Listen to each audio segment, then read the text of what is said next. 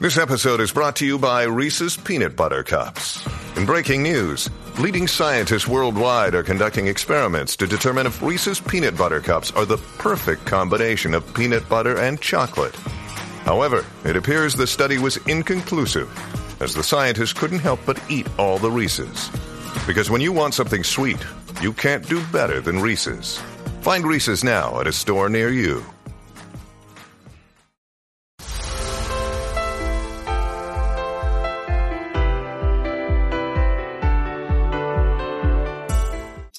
What is up, everybody? Isaac here with Civil Engineering Academy. Excited to be with you again. Another fun podcast episode. I uh, today in today's episode, we're actually going to be covering if travel is required for success for engineering. So I'm going to bring Mark on. We're going to talk all about it. Uh, but before we do that, I want to talk about some resources and some good stuff to help you out on your exams. One of them is Built Bar.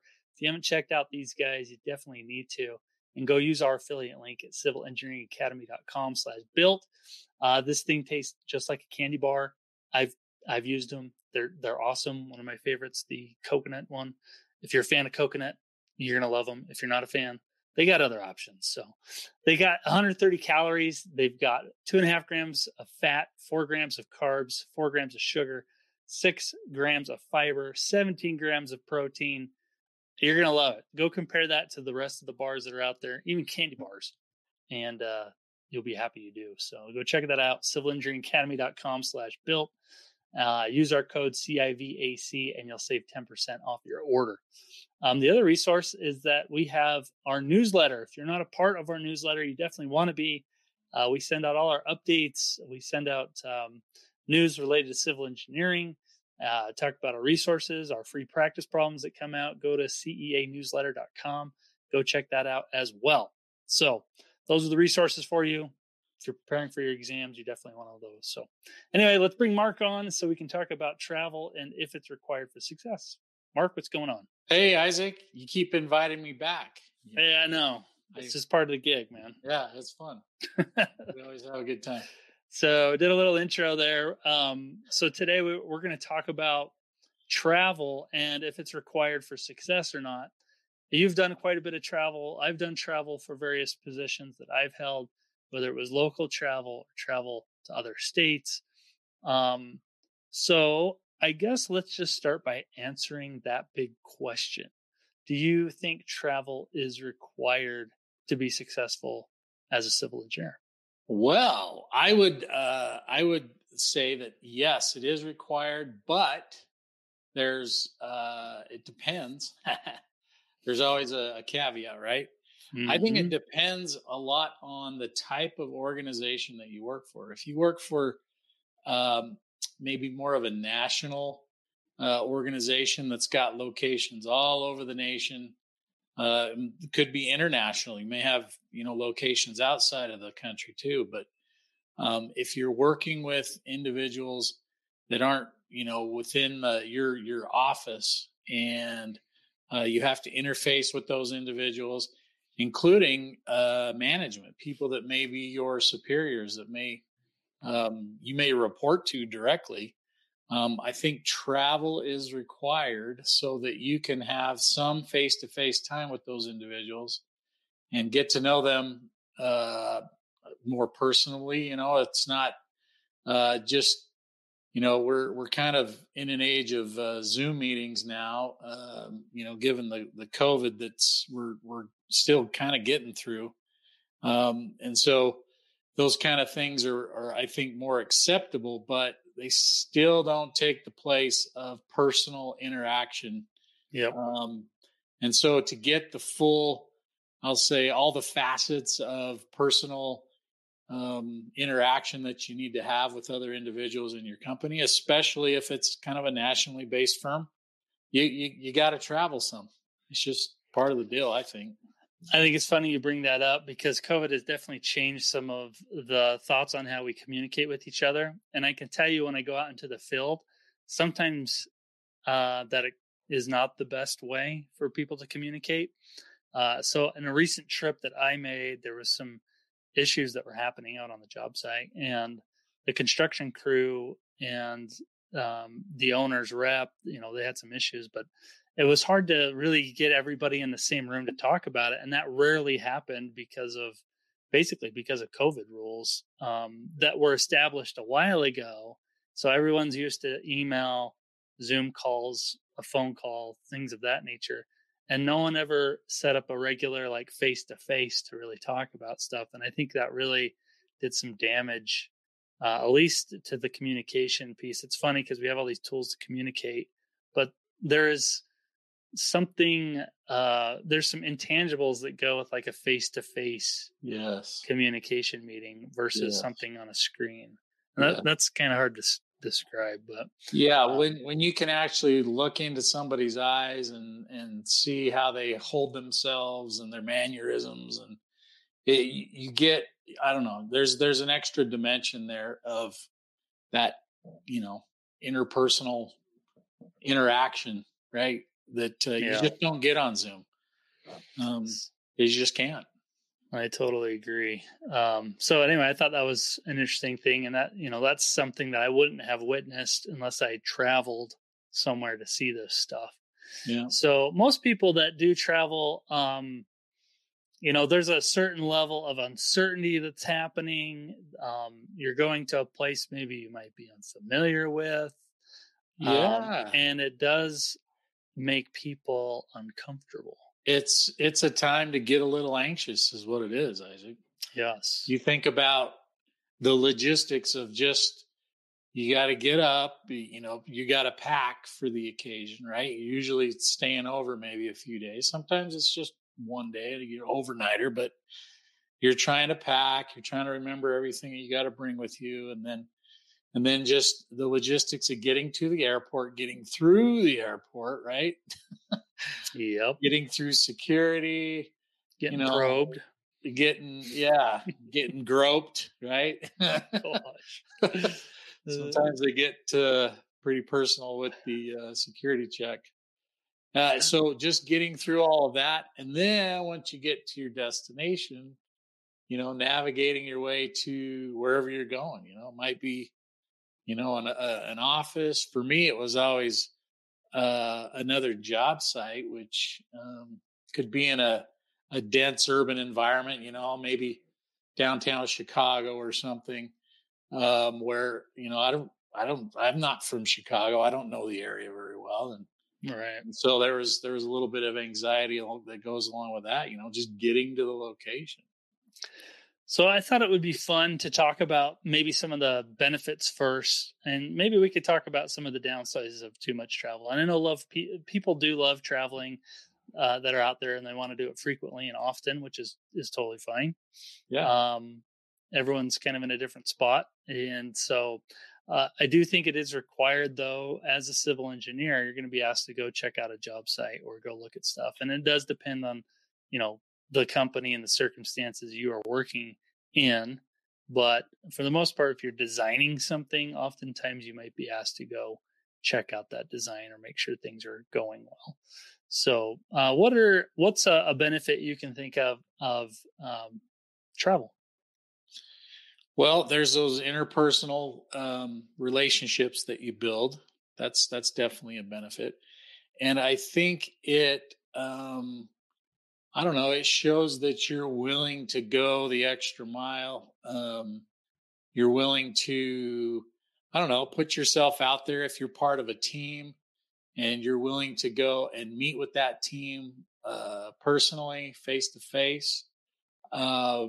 It's it's a really good kind of a team building um, experience um, to uh, to do that. It's just I don't know. It just it just I think it sends the message to your employer, to your manager that you're kind of you're willing to do what it takes to to be successful, to to jump in, you know, feet first and or you know, all in, man. You're you're gonna make this thing work and you're a team player and no matter what it takes, you're gonna you're gonna try to understand all the the people that you're involved with. You're gonna try to understand all of the obstacles that you're up against and you're just you're willing to go that extra mile is is one of the yeah. big benefits i know um, for sure it builds relationships there i've had positions and jobs where you know you've designed or maybe you're for me uh, representing the owner of a of a job and you go out there you don't know who's out there exactly you know someone's constructing it you know mm-hmm. you know there's probably an owner that's overseeing it and how but you're not sh- quite sure how all that fits together in one big puzzle piece. Yeah. so you go out there and you start developing relationships you find out you know who they who they hired. Maybe they've hired a subcontractor to really run the thing as supervisor uh, supervising the whole thing. You get to know the boots on the ground for construction.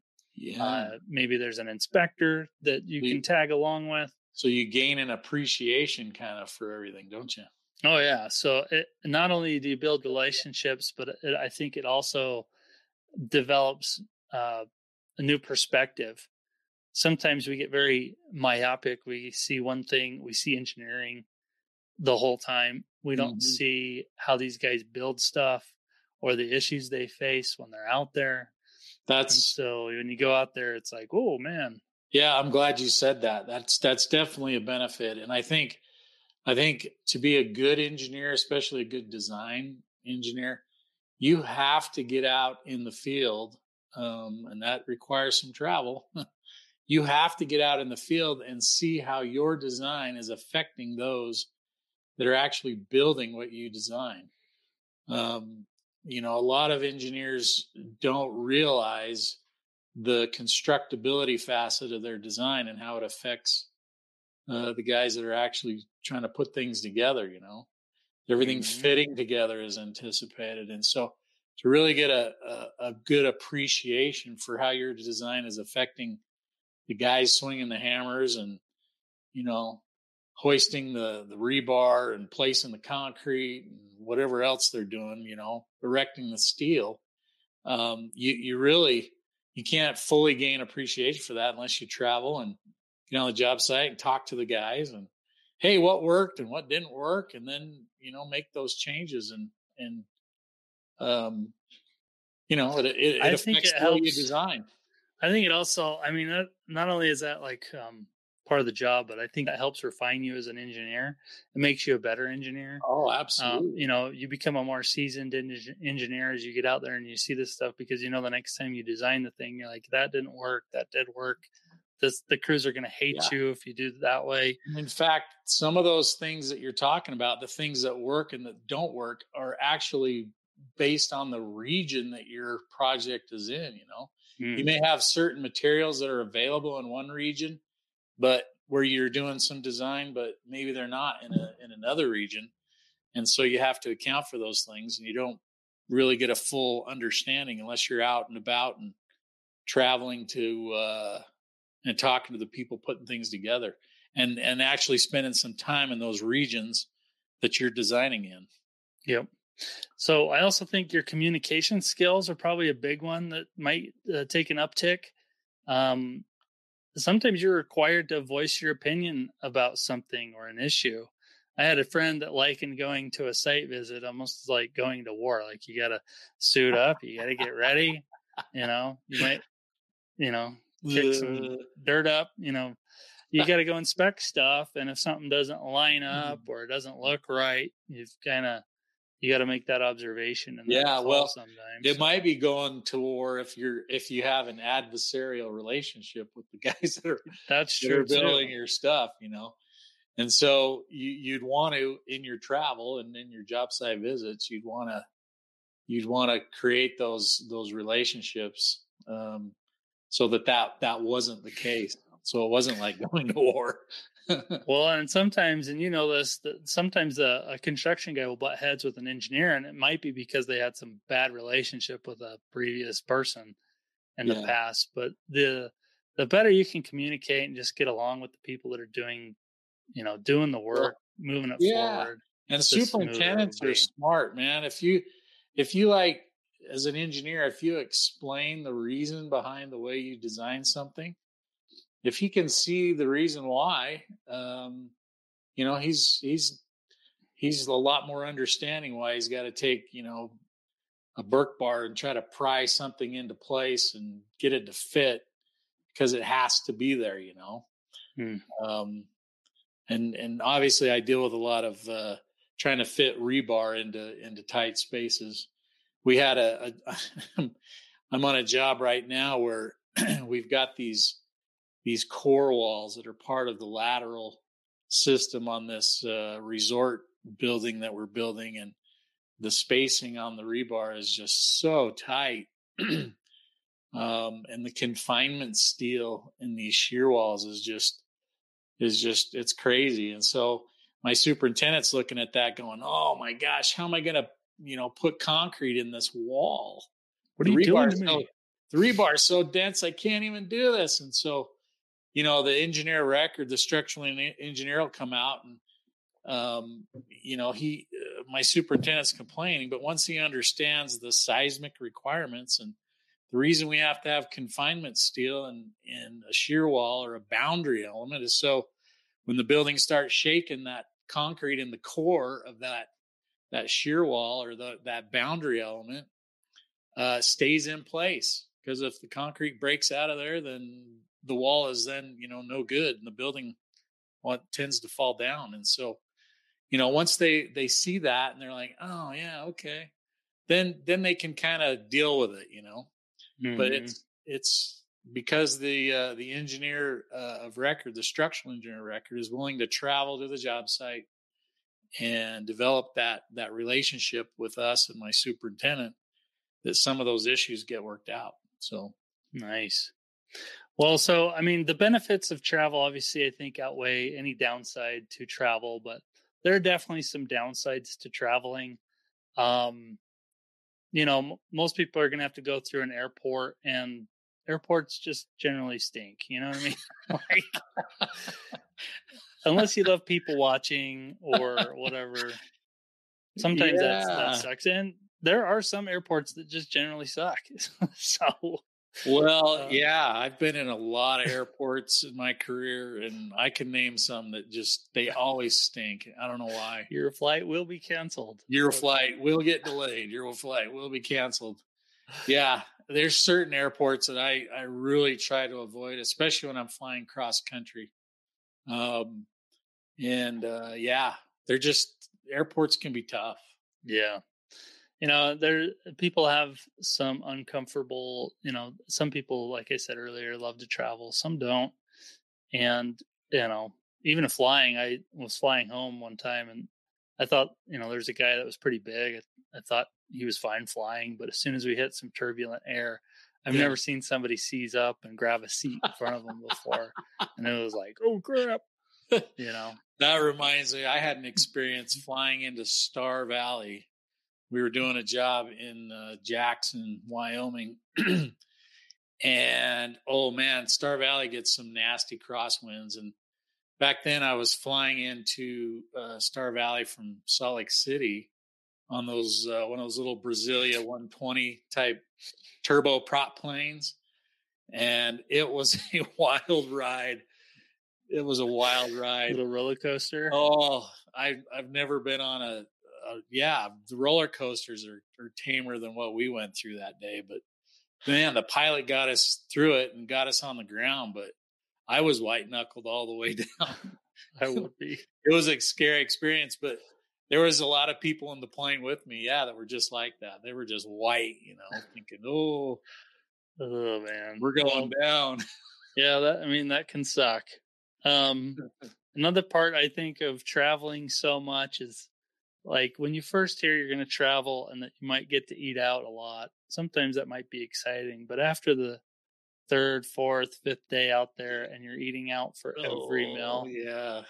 you might come home a few pounds heavier yeah how do you deal with that isaac? How do you how do you deal with that? Oh man. same problem use that gym at the hotel yeah and, and whenever i've traveled it's like your your itinerary is so booked solid. It's just like I don't know. It's just there. There's time enough to get back at the hotel after you've had dinner, and then you're basically going to bed.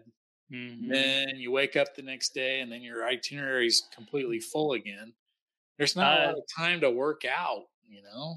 Yeah, and not, sometimes you just want to go to bed anyway because you're just mentally exhausted. Yeah, you're just kind of wiped out. But yeah, it's tough to find time to do that. Um, you know, you make the best of it. Try to make better, healthier decisions with food. Get up get. earlier or something. Get Don't your workout early. burger for every meal or something. Yeah, it's Spread it out. Uh, There's a little bit of like, oh man, I'm getting a per diem or I'm getting, you know, reimbursed for every meal, whatever that reimbursement is. So people do feel obligated to eat all of those meals. But You just end up end up eating a lot. I, I know I was feeling it when I came back from my trip. Uh, Yeah. So So, how much would you say is like too much travel? Where do, where do you draw Mm. the line? it's a good question. I personally I think it depends on your family life. You know, are you a single guy? Are you a single girl? Are you married? Do you have children? Do you not have children? Um, do you enjoy traveling a lot? Do you not enjoy it? Yeah, I mean, when I go on a travel trip, I have four kids, and my wife doesn't like that. you can imagine why. right. I Right. might like it. It gets me away from the. Take a little. Well, break. yeah. When I when I first started my career, I was commuting to St. Louis from Salt Lake City, and so I'd fly into St. Louis on Sunday nights. So I was there at the office Monday morning, and then. I'd work all week, and I'd fly home, you know, Friday afternoon, Friday nights. I did that for over a year, and you know, my wife back then, my boys were pretty young. They were, you know, two, three years old. And uh, that got tough. you know? Wow. That got tough. Uh, I was glad when that little stint of my career ended because uh, it was it was tough commuting that far. But That's a well. That's another thing to talk about too. With travel is like some people. I, I know myself. I enjoy making Monday and Friday like the travel days. Like I'm billing the job. I'm going. I'm traveling Monday, Friday. But some companies want you to travel on Sunday, so you're there Monday morning. And it probably depends on the job and the company and the culture you're with. But yeah, um, those are things that you have to think about when you're Yeah, traveling. because it's it's actually encroaching a little bit on your personal time, right? yep. Yep.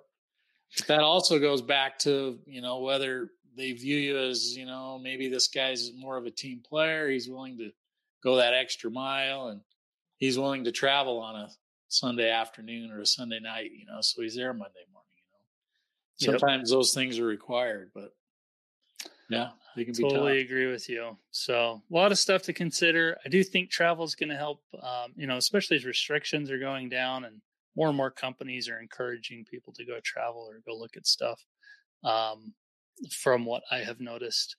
Uh, but i do think that to be successful you will probably need to step up to the plate when travel time comes Yes. and you know go go uh, up your game and level up your skills and go learn more about your job and the, the team you're working with and all of those things. So i think all those are good stuff. So yep, I agree. good points. Anything else you want to add to our travel discussion? Well, just uh, you know, we've kind of circled around here a little bit, but um, I think we've determined that it is required for success, and um, it depends on you know, of course, the company you're working for and everything, but um, just plan on doing it. And so the trick is just making the best of it. If you're somebody who enjoys travel, you enjoy the the challenge of figuring out where you're going, you know, then good on you. But if you're like I think most people, and it's a little bit of an anxious time where you're trying to